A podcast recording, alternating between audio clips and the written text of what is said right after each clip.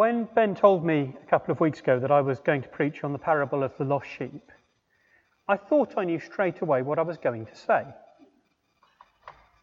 I thought I was going to start out with pointing out how bold Jesus is in attributing human features to God and human feelings.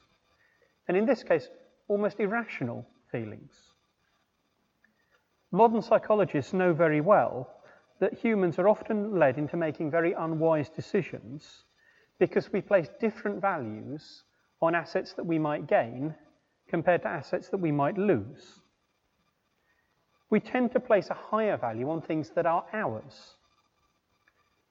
For example, it would be quite normal, quite human, to spend much more time looking for a lost coin than it would have taken to earn that coin uh, or more in the first place. Because we don't see things as simply a, a monetary value. It irritates us that that coin is lost, not because it has an intrinsic value necessarily, but because it's ours. We don't like losing things that are ours, even if the thing is readily replaceable we will still look for something that we have lost. So I thought my sermon would focus on that, about that is how God loves us, every one of us. So much so that God has an almost irrational degree of attachment to you and to me. It doesn't just offend God if we go astray, he feels it as a real loss.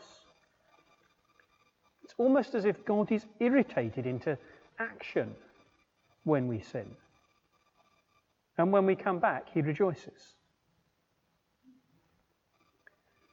And that's what I thought the, the, message of the passage would be. God loves you. He loves you personally. You aren't replaceable to him. You aren't just one of the crowd. Your personal needs your personal salvation matter deeply to God. So that was my outline. And then, because I was doing things backwards, I actually read the passage. And while I'm still convinced that everything I've just said is true, and that it's important and that we should know it, I realise that that isn't actually why Jesus told this story. He didn't tell it to a lost, insecure, guilty believer to convince them that God cares for them. He didn't tell it to the one sheep. He told it to the 99.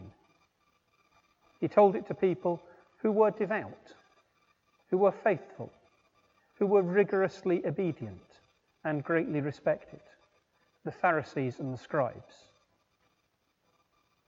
And he didn't tell it to comfort them. He told it to rebuke them, to refute their criticisms, and to challenge their self assurance. He told this parable to show where they were going wrong. Why? Because they had just complained at him and about him. They'd criticized him.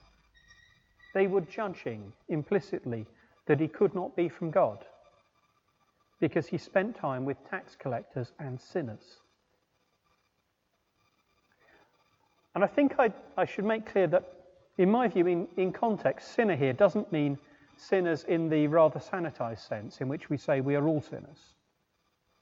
Because the Pharisees knew that they were sinners in that sense for all their self assurance, they didn't claim to be sinless. Sinners here means notorious sinners. Not people who slip up, but people who live bad choices. The list of tax collectors and sinners in the modern age would be things like the sort of confidence tricksters that prey off the elderly. The sort of people who would work their way into somebody's home and try and swindle them out of their life savings at the end of their life. somebody who is that devoid of human sense or feeling would be the equivalent of a tax collector who was doing pretty much the same thing but with the sanction of the Roman government.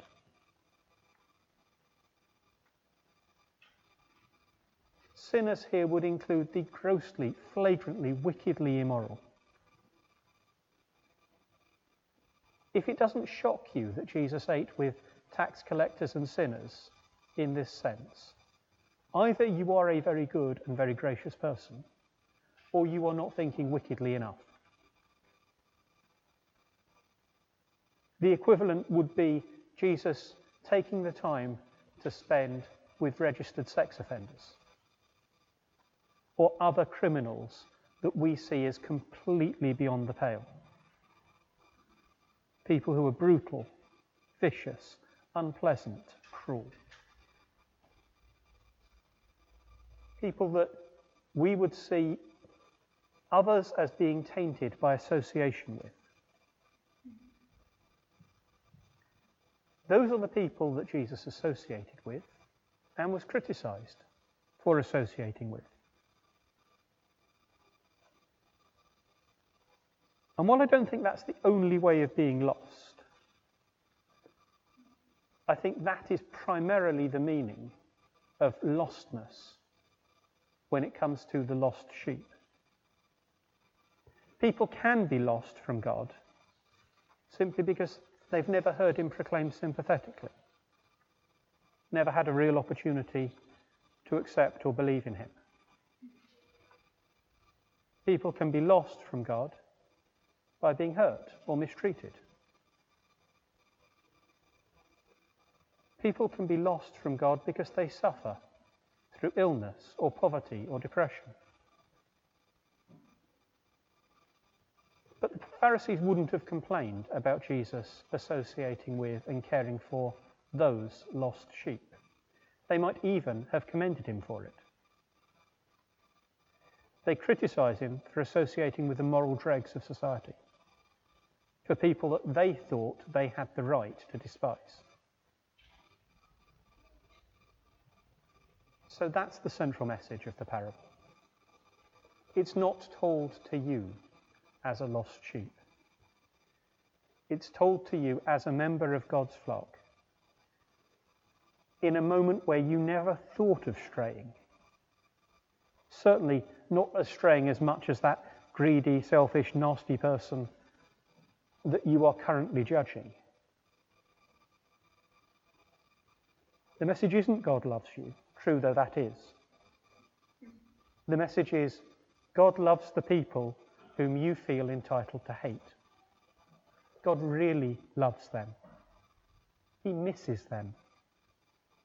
It irritates God to see what a mess they're making of their lives. But it doesn't irritate him into anger, but into action help them to come back.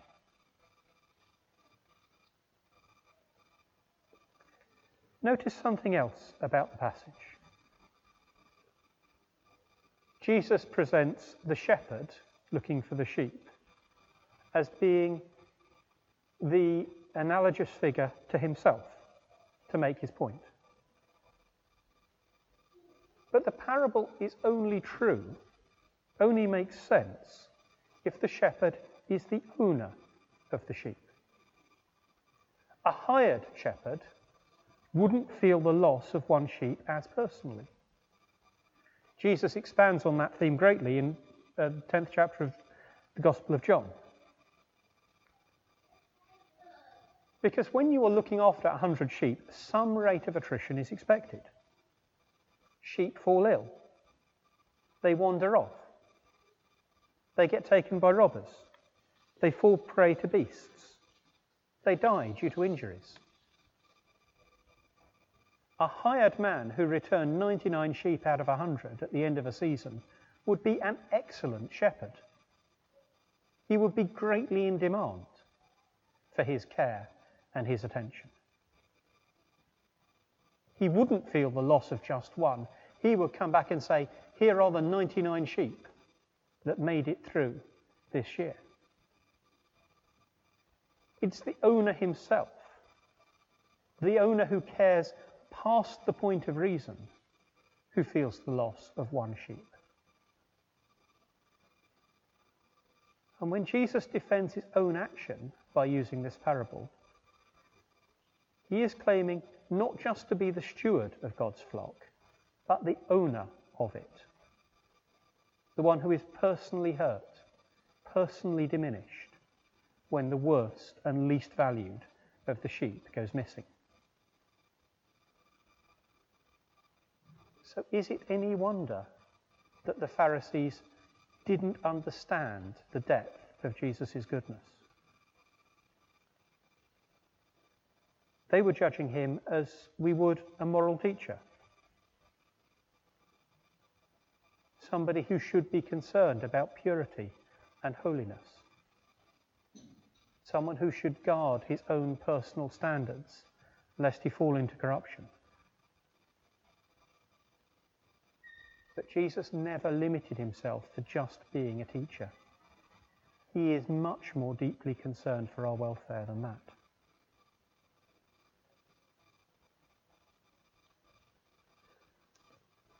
Which of the two messages that I've set out do you find hardest to hear?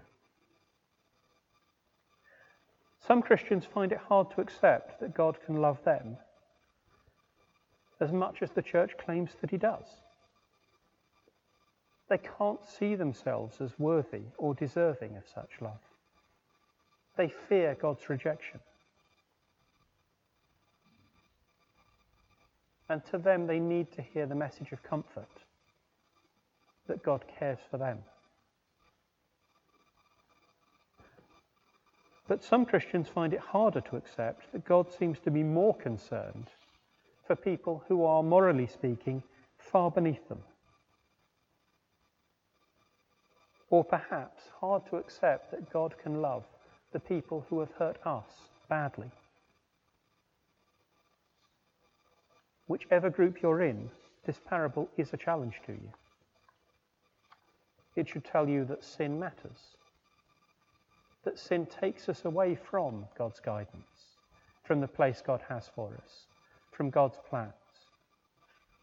It makes us as vulnerable as a single sheep out alone in the wild. But it also tells us that sin does not and cannot remove us from God's concern. Indeed, our sin almost forces God's love into action. The parable should tell us that all humanity is God's flock, that the loss of a single person diminishes that flock, and that God does not write off even the most wayward of us. And by wayward, I mean abominably wicked. And therefore, we cannot either. There is no one in the world so evil that we are entitled to despise them or to cease to wish and pray for their salvation. And it should tell us that Jesus is the owner of the sheep. That is, that Jesus is God. God in action as a human being. The literal personification of God's love and compassion. And I want to finish with an illustration of what that might mean in practice in the words of Paul from the epistle, where he writes Christ Jesus came into the world to save sinners of whom I am the foremost. And whenever I hear that reading, I think of a time when I was at a church service in the Orthodox Church. And as part of the liturgy in that service, everyone prayed these words I believe, O Lord, and I confess that thou art truly the Christ, the Son of the living God, who came into the world to save sinners, of whom I am the chief. And it puzzled me at the time how a whole congregation could pray that. They couldn't all be the worst. And all of them were probably guilty of truly vile sins of abuse or violence or cruelty. So after the service, I asked an Orthodox lady whose wisdom I respected why they prayed that, what it meant. And she said, Yes, she saw my point. Other people have done more harmful, even more wrong things than I've done. But I can't see their hearts. She said to me, I don't know what temptations, what excuses they might have. I don't know what pressures they were under. But when it comes to me, I know that I've sinned without excuse. And that's why I can truthfully confess that I am the chief of sinners. And I think to pray this with full consciousness of our sin, but with complete trust in Jesus' will to save, is the right way to see ourselves as part of God's flock. It is the right way to relate to our fellow sheep and to our perfect shepherd. And so I would like to close this sermon with those words as a prayer. I believe, O Lord, and I confess that thou art truly the Christ, the Son of the living God, who came into the world to save sinners, of whom I am the chief. Amen.